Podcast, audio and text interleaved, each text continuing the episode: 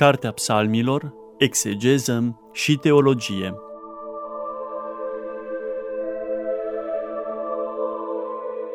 Program biblic susținut de preotul dr. Cătălin Varga, membru în Uniunea Bibliștilor din România.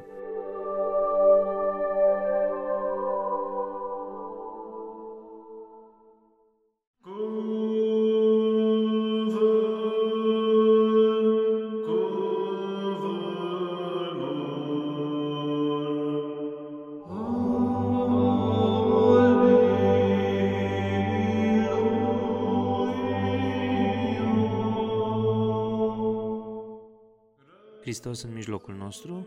Bine vă regăsesc, dragi radioascultători, la o nouă emisiune dedicată proiectului nostru Cartea Psalmilor. Rămânem tot pe zona psalmilor penitențiali. Pentru emisiunea aceasta ne vom opri atenția asupra psalmului de implorare cu numărul 55 în tradiția răsăriteană. Textul se deschide cu această expresie deja clasică pentru psalmii penitențiali, Iahve aneni, adică Doamne miluiește-mă, sau Doamne ai milă de mine. Versiunea mitropolitului Anania, cea pe care eu o folosesc în cadrul acestui proiect, are o expresie destul de plastică, miluiește-mă, Doamne, că omul m-a călcat în picioare. Această versiune aparținând tradiției răsăritene, urmează originalul Septuagintei, unde în limba greacă avem această expresie hotii katapateson me anthropos. Verbul folosit katapatheo are acest sens de a zdrobi, de a călca în picioare, doar că este din punct de vedere gramatical la funcția aurist, ceea ce înseamnă că acțiunea este în desfășurare, nu este finalizată și de aceea s-ar putea traduce miluiește-mă, Doamne, că mă calcă omul în picioare, adică sunt în mijlocul disperării. Nu slăbesc acțiunile împotrivitoare ale apropiaților mei și numai Tu, Doamne, mă poți uh, salva intervenind pentru cruțarea suferințelor mele. Așa ar fi, din punct de vedere gramatical, mai corect să traducem. Adică sunt în mijlocul durerilor, Doamne, ele nu s-au sfârșit, vină de grabă și intervină pentru favorizarea cauzei celui binecredincios ție. La fel stau lucrurile și în limba ebraică, unde verbul șaf este la funcția cal activ, adică vrăjmașul este în plin proces de a mă călca în picioare, de a mă zdrobi, de a mă umili. Intervino, Doamne, și salvează-mă. Aceasta este cheia de deschidere în, în registru penitențial sau de implorare sau de lamentație a acestui poem. Nu putem să trecem din vedere faptul că această lamentație are un cadru istoric foarte bine definit. Subtitlul psalmului spune așa, un psalm al lui David pentru o inscripție pe stâlp când cei de alt neam l-au prins la Gat. Iar dacă ne uităm în istoria regiului David, vedem în Cartea 1 a Regilor, în capitolul 21, proveniența acestei cetăți, cât și cele petrecute în cadrul ei. De aceea, în cele ce urmează, vom trece foarte pe scurt în revistă perspectiva contextului istoric a redactării acestui poem. Tocmai de aceea vă invit să deschideți Biblia împreună cu mine la Cartea 1 a Regilor, capitolul 21. În emisiunile trecute am vorbit despre această căutare a vieții lui David din partea regelui invidios Saul și emisiunea de față și contextul de față se înscrie tot pe același filon al răbufnirii regelui Saul cu privire la viața lui David. Acesta a căutat din nou să-l omoare, David iarăși se vede rătăcind din loc în loc, căutând scăpare. În acest registru se înscrie și această cetate a Gatului. Începând cu versetul 11, textul biblic spune așa, citesc din ediția Mitropolitului Anania, Și s-a ridicat David și în ziua aceea a fugit de la fața lui Saul și a venit la Achish, regele Gatului, iar slujitorii lui Achish i-au zis acestuia, Oare nu acesta este David? regele țării. Oare nu pentru acesta au început dănțuitoarele să strige zicând, Saul și-a biruit miile, iar David miriadele? Aceste cuvinte l-au săgetat la inimă pe David și tare s-a înfricoșat el de Achish, regele Gatului. Deci în acest context se înscrie acest psalm și putem, putem face referire în special la acest verset cu înfricoșarea lui David în fața regelui Gatului. În acest context, repet, afirmă el, miluiește-mă, Doamne, că se ridică neamurile păgâne să mă calce în picioare. Continuăm. Și nevăzul aceluia și-a schimbat înfățișarea și în ziua aceea se făcea ca și cum ar fi nebun. Îl vedem pe David uh, deduplându-se, jucând un joc de rol, tocmai pentru a scăpa cu viață, ca să nu trezească suspiciunile acestui rege al Gatului. Se făcea ca și cum ar fi nebun și bătea ca în tobă în porțile cetății și își bălângănea mâinile ca un apucat și își lăsa balele să-i curgă în barbă. Iar Achiș a zis către slujitorii săi, Voi nu vedeți că omul acesta e epileptic? De ce l-ați adus la mine? Credeți că de epileptici duc eu lipsă? De l-ați adus să nebunească la mine? În casa mea nu va intra. Și în capitolul următor, cu versetul 1, se zice așa, David a plecat de acolo și astfel a scăpat. Observăm un șiretlic la care apelează David pentru a-și scăpa viața. Este destul de ofertantă această temă a lui David cel epileptic, nu l-am mai văzut în acest registru până acum în istoria sa, mai ales dacă o punem în comparație cu tatăl epilepticului din Evanghelie, ca să vedem similitudini și să facem comparații, însă nu acesta este obiectivul emisiunii noastre, poate cu altă ocazie. Mai trebuie spus că acest context istoric evocat ne prezintă faptul că lucrurile mergeau din rău în mai rău pentru David. De data aceasta, neinspirat a fugit chiar în brațele dușmanului. Frica de oameni este o cursă, iar David aproape că s-a prins în laț, chiar în teritoriul dușmanului. Cu siguranță, regele acesta nu ar fi tolerat un erou evreu în țara sa, iar David a trebuit să pretindă că este nebun ca să poată scăpa. O ce încălcită e urzeala, de a-i țesut în ea scorneala, pune biblistul Warren Wiersbe. Gestul acesta, mai adăugăm și această idee, putea să pună capăt vieții lui David, însă Domnul a intervenit și a făcut ca inima regelui să dorească să-l alunge pe David. Să știți, dragi radioascultători, că nu de puține ori îl vedem pe David la un pas de moarte. Faptul că a fost salvat miraculos de atâtea ori, efectiv de către mâna Domnului, ne dă și nouă încredere că Dumnezeu are un plan cu noi cu fiecare și să rămânem credincioși și statornici până la capăt în lucrul Domnului, ca El să se folosească mereu de noi. Așa cum s-a folosit în trecut de David pentru a grăi astăzi inimilor noastre, tot așa să-L rugăm pe Dumnezeu să intervină mereu în viața noastră și să se folosească de noi pentru generațiile următoare. Să nu ne înfricoșăm niciodată când suferința și turpitudinea de bat la ușă, pentru că de fiecare dată Dumnezeu a pregătit calea de scăpare. Poate fi acest psalm, poate fi această lamentație privită și ca o încurajare, mai ales atunci când trecem prin perioade sinonime cu anxietatea și cu o tulburare adâncă sunt momente în viața noastră când limita suportabilității noastre este împinsă până la paroxism, dar este bine mereu să citim astfel de psalmi, să ne mângâiem sufletele cu astfel de momente sfinte din istoria celor aleși ale Dumnezeu, ca să înțelegem și să ne încredem că Dumnezeu mereu va fi de partea celor care îl iubesc pe El. Poate și tu, dragă ascultătorule, treci prin momente grele sau ai trecut puneți mereu încrederea de plină în Dumnezeu și vei vedea că nu vei fi dat de rușine. Nu o spun eu aceasta, ci o spune cuvântul lui Dumnezeu. Să ne punem la inimă aceste versete de debut. Miluiește-mă, Doamne, că omul m-a călcat sau mă calcă în picioare, așa este corect. Miluiește-mă, Doamne, că omul mă calcă în picioare, toată ziua războindu-se mă necăjește. Ziua întreagă nu mă voi teme, se spune în versetul 3, că întru tine voi nădăjdui.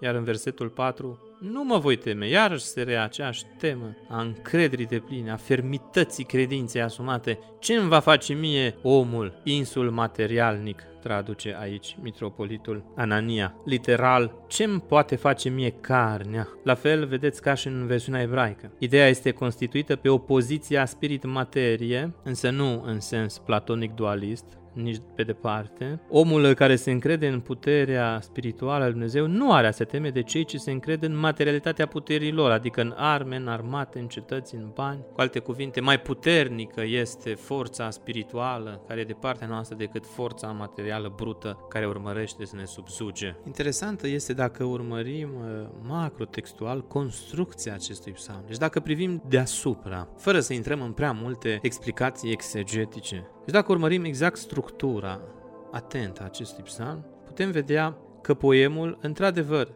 pare a fi o lamentație datorită conținutului și atmosferei pe care o presupune, dar în același timp este și o rugăciune de încredere pentru rezolvarea pe care o presupune, spune părintele Anton Bulău. Este un urcuș de la frică la abandonul credinței, un abandon ce presupune un oracol de mântuire, vestit psalmistului la sfârșitul rugăciunii sale, de un preot sau poate de un profet, care este acest oracol de mântuire? versetele 12-13, cu care se și încheie. În mine, Dumnezeule, sunt făgăduințele pe care le voi aduce într-o lauda ta, că tu mi-ai izbăvit sufletul din moarte, picioarele din alunecare, așa ca eu să-i fiu bine plăcut lui Dumnezeu în lumina celor vii. Foarte frumos și plastic se exprimă mitropolitul Anania în aceste versete. Cu alte cuvinte, ce spune autorul în mijlocul necazului, în mijlocul durerii? Am văzut contextul istoric că David era să-și piardă viața. Dumnezeu, pentru a câta oară intervine iarăși și dovedește că este departe a celor ce iubesc pe el și oferă izbăvire celui credincios al său, ca acesta la rândul său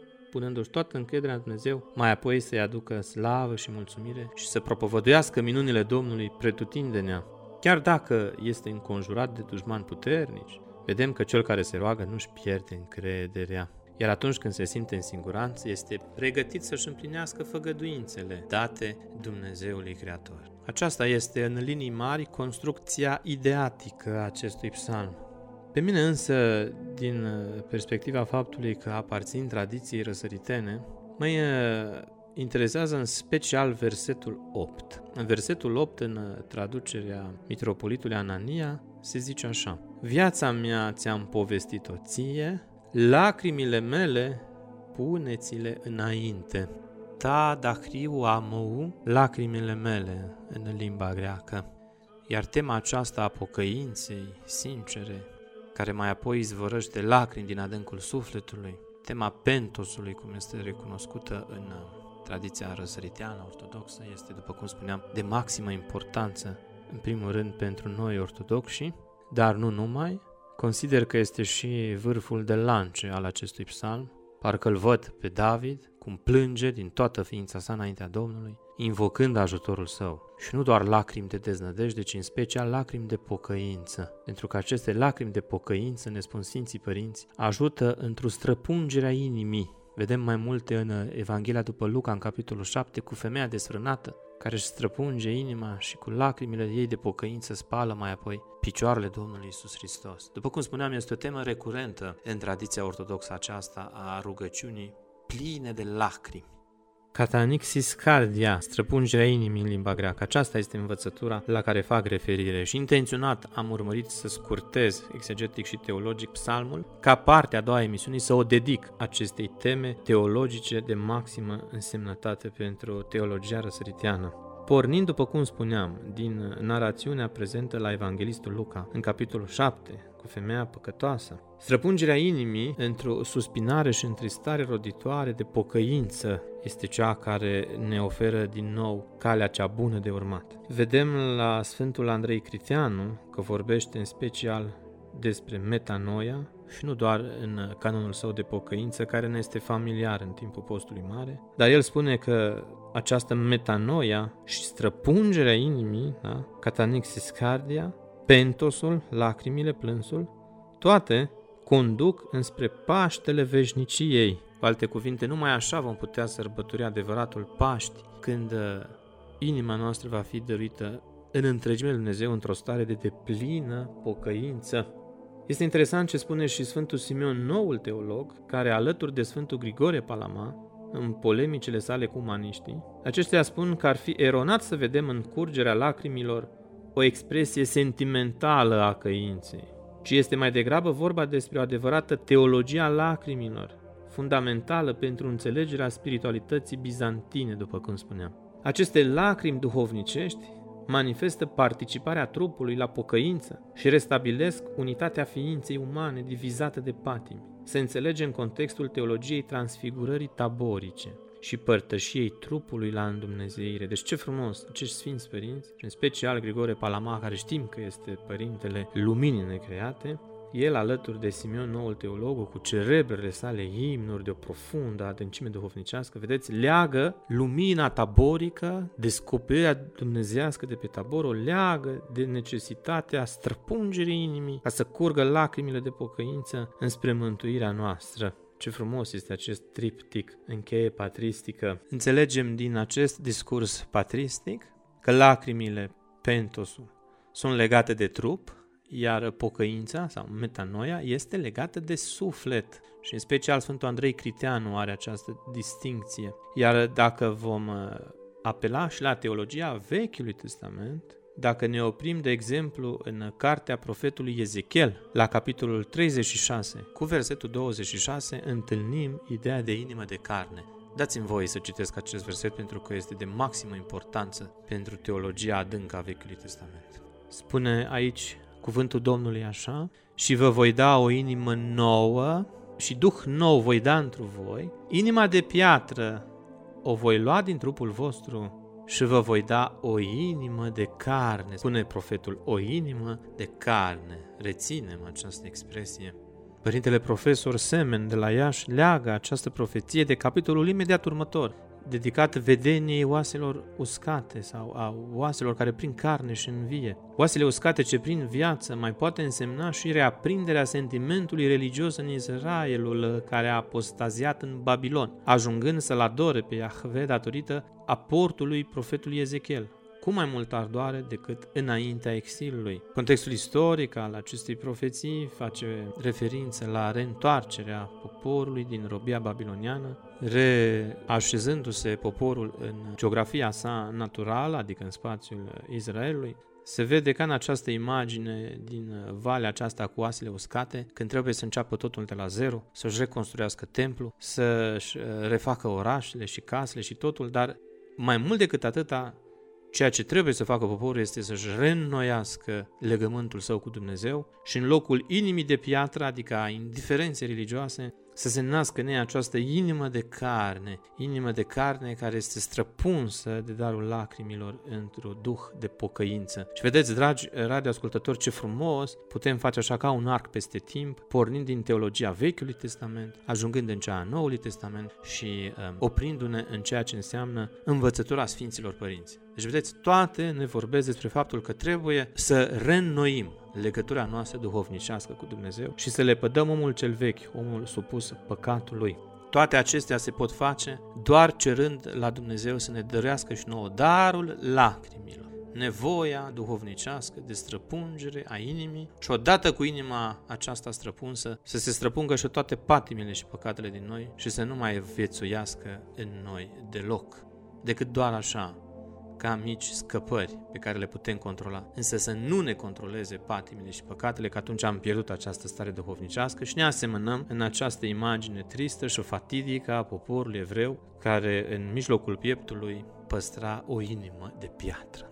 Profetul Ezechiel aici, cu acest verset, vestește, sau mai bine zis, profețește opera lui Dumnezeu, ce va culmina cu învierea lui Israel în țara sa. Sau mergând mai departe, ce va culmina cu o încărcătură spirituală, vedem în Ioan, capitolul 3, dialogul dintre Isus și Nicodim și necesitatea nașterii din nou a omului duhovnicesc. Și mai departe decât atâta, are și o încărcătură eschatologică, adică ce ține de viața de dincolo și nu numai, pentru că în teologia ortodoxă eschatologia, care vine de la grecescu eschaton, ce înseamnă cu privire la sfârșit, la cele de pe urmă, eschatologia este atât istorică cât și meta-istorică, cât și veșnică. De aceea, în teologia dogmatică există această învățătură a tensiunii dintre deja, dar nu încă. Deja suntem în această împărăție eschatologică al Dumnezeu, dar nu încă de plin. Deci vedem că avem de-a face cu o scară ce urcă de la renașterea Israelului, venit de după robia babiloniană, de la renașterea lor națională înspre renaștere duhovnicească și mai apoi cu proiecție veșnică. Am făcut apel la textul din Tesaloniceni, capitolul 4, recunoașteți, este textul care se citește de atâtea ori la slujbele în mormântării. Acel text care vorbește despre revenirea lui Dumnezeu în slavă cu sfinții săi și mai apoi luându-ne și pe noi ca să ne bucurăm acolo în veșnicie cu Domnul. Deci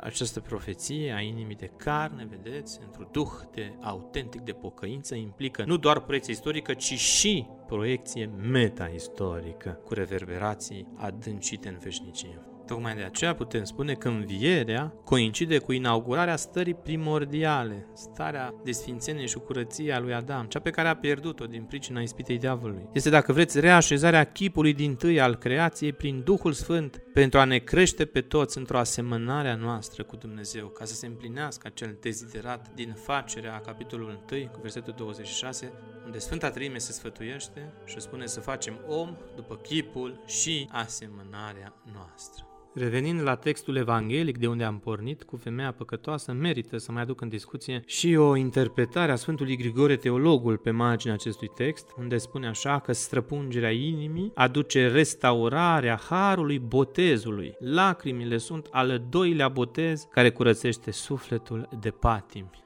Vedeți ce frumos se exprimă și Sfântul Grigore de fiecare dată când Dumnezeu ne învrednicește de acest mare dar al lacrimilor, ne asemănăm cu niște oameni care efectiv se nasc din nou prin harul Sfântului Botez. Este vorba despre o recreație, o restaurare a omului. Ce puternică poate fi această rugăciune plină de străpungerea inimii în duh de pocăință autentic, cu lacrimi nu dintr-un sentiment ieftin, nu dintr-o stare de moment, ci dintr-o stare de adâncă cercetare, de adâncă interiorizare, născătoare de pocăință veșnică.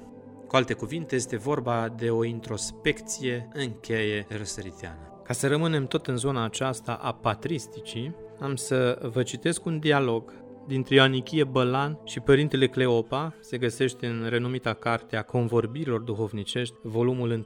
Părintele Ioanichie îl întreabă pe părintele Cleopa, ce importanță au lacrimile în rugăciune și cum putem dobândi, părinte, darul lacrimilor? Nu? Practic, aceasta era și întrebarea de pe buzele noastre. Cu siguranță, în timp ce mă ascultați, s-a născut în dumneavoastră această idee. Bine, bine, și totuși, cum am putea și noi păcătoși de astăzi să dobândim acest har al lacrimilor? Și uitați ce spune Părintele Cleopa. După învățătura Sfinților Părinți, lacrimile de după Sfântul Botez au mai mare putere decât botezul însuși căci botezul curăță păcatele cele făcute de noi mai înainte, iar izvorul lacrimilor curăță și păcatele de după botez, spune Sfântul Ioan Scărarul în cuvântul său despre plâns. La fel și Sfântul Isaac Sirul zice, lacrimile într-o rugăciune sunt semn al milei lui Dumnezeu de care s-a învrednicit sufletul într-o pocăința sa, în Filocalia, volumul 10. Și mai apoi îl întreabă Părintele Ionichie, de câte feluri este plânsul după Sfinții Părinți și care este plânsul cel mai folositor? Și răspunsul este acesta. După învățătura Sfinților Părinți, Plânsul este de două feluri. Întâi plânsul cu lacrimi de pocăință, care este și cel mai bun. Al doilea plâns este întristarea minții după Dumnezeu, cu mâhnire și suspine de căință pentru cele greșite de om înaintea lui Dumnezeu. Practic, vedeți, iubiți ascultători, ce ne învață Părintele Cleopa, veșnică să-i fie pomenirea, marele nostru duhovnic, imediat de după Revoluție, că plânsul cel mai bun și cel mai rodnic pentru noi vedeți, este plânsul cu lacrimi de pocăință. Și nu doar acea mâhnire și întristare de moment a inimii. Nu aceea este starea de profundă pocăință. Și mai este o întrebare deosebit de importantă și aceasta. Care este deosebirea între plâns și întristarea inimii și cum ajunge omul la căință și mustrare de sine? Și răspunde Părintele Cleopa așa, Deosebirea între ele numai atâta este că plânsul cel din tâi este cu lacrimi, iar cel de-al doilea, adică întristarea inimii, este fără lacrimi. Pentru a ajunge omul la căință și la mustrarea de sine, mai întâi trebuie a se sili cu mare cercare a conștiinței să ajungă a-și cunoaște neputința, nimicnicia și greutatea păcatelor sale și mai ales robia patimilor sufletești care îl stăpânesc. Dacă omul va ajunge la adevărata cunoștință de sine, a ajuns la adevărata fericire după mărturia care zice Fericit este omul care își cunoaște neputința sa, că cunoștința aceasta îi se face lui temelie și rădăcină și începătură de toată bunătatea în filocalie Evanghelia, volumul 10, cuvântul 25. Vedeți ce frumos spune aici Părintele Cleopa că totul trebuie să pornească de la cunoștința de sine. Să știți că e o temă deosebit de veche aceasta și chiar păgâni o aveau. Aduceți-vă aminte, deasupra intrării la templele religiilor de mistere, exista această inscripție, cunoaște-te pe tine însuți. Doar că așa încheie panteistă și încheie păgână antică, specifică filozofiilor de tip stoic, iar mai apoi gnosticismului. În creștinism, cunoașterea de sine însuți nu înseamnă o evadare din trupul stricăcios și păcătos, căci așa presupunea dualismul platonic antic, că trupul este o închisoare a spiritului și că trebuie sufletul să se elibereze de trup ca să se reunească cu pleroma divină, Aceasta era gândirea gnosticilor. Să știți, cu aceștia a avut de-a face Sfântul Pavel în epistole sale și în special dacă citim Corinteni și Coloseni vom vedea discursul său apologetic îndreptat și împotriva acestor învățături filozofice greșite. Deci revenim, ce spune Părintele Cleopa, cunoașterea de noi înșine nu înseamnă o eliberare a sufletului de trupul păcătos, ci efectiv intrare în adâncul trupului, care este de fapt și sediul lucrării harice a Sfântului Duh în noi, că își spune Sfântul Pavel în 1 Corinteni capitolul 6, nu știți voi că sunteți temple ale Duhului Sfânt, trupurile voastre sunt temple ale Duhului Sfânt. Cu alte cuvinte, și sufletul și trupul participă la ceea ce înseamnă mântuirea omului. Aceasta este gândirea ortodoxă corectă. Deci adâncirea omului, cunoașterea adâncurilor sale implică o profundă asceză trupească în primul rând și în al doilea rând o continuă și neîntreruptă cultivare a virtuților sufletești, ca mai apoi toate să rodească în noi acest uh, pentos, adică darul lacrimilor într-o străpungere a inimii, ca să rămânem într-o continuă stare de pocăință înaintea lui Dumnezeu, atrăgătoare de binecuvântări și de har divin. Recomand ascultătorilor noștri un studiu apărut în revista Ortodoxia, revista Patriarhiei Române, în numărul 1 din anul 2016, un articol semnat de preotul Liviu Petcu, intitulat Părinții Patericului despre Pentos sau despre străpungerea inimii. Și în rezumat spune așa, citez, acest rezumat poate fi și o concluzie a tuturor celor pe care le-am desfășurat aici în partea a doua a emisiunii cu privire la dimensiunea răsăriteană a plânsului. Evident, pornind să ne aducem aminte din Psalmul 55 cu versetul 8 în care David spune că a vărsat lacrimi într-o rugăciune profundă închinată lui Dumnezeu ca să-l salveze cu viață. Deci de acolo am pornit. Iar ca un corolar a tot ce am spus până acum, dați-mi voie să citesc din rezumatul acestui articol.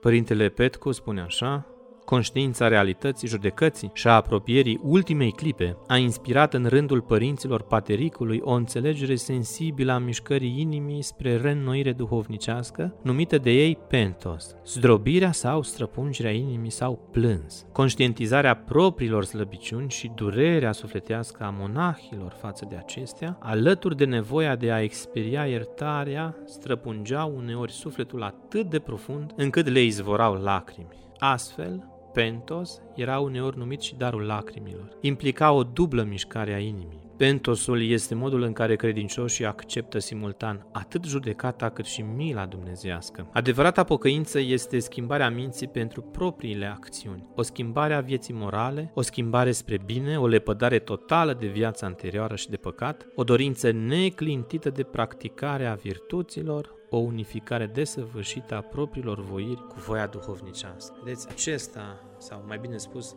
aceasta este învățătura ortodoxă cu privire la lacrimi și la rugăciunea ce izvorăște din străfundul inimii omului. Îl rugăm pe Bunul Dumnezeu să ne dăruiască și nouă acest mare har al rugăciunii însoțite de lacrimi adânci de pocăință. Vă doresc aceasta dumneavoastră tuturor celor care ne urmăriți săptămână de săptămână în acest proiect inspirat de Dumnezeu intitulat Cartea Psalmilor.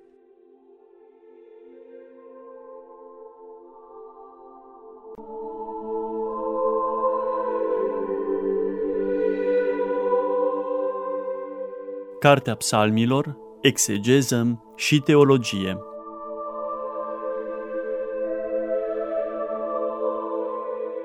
Program biblic susținut de preotul dr. Cătălin Varga, membru în Uniunea Bibliștilor din România.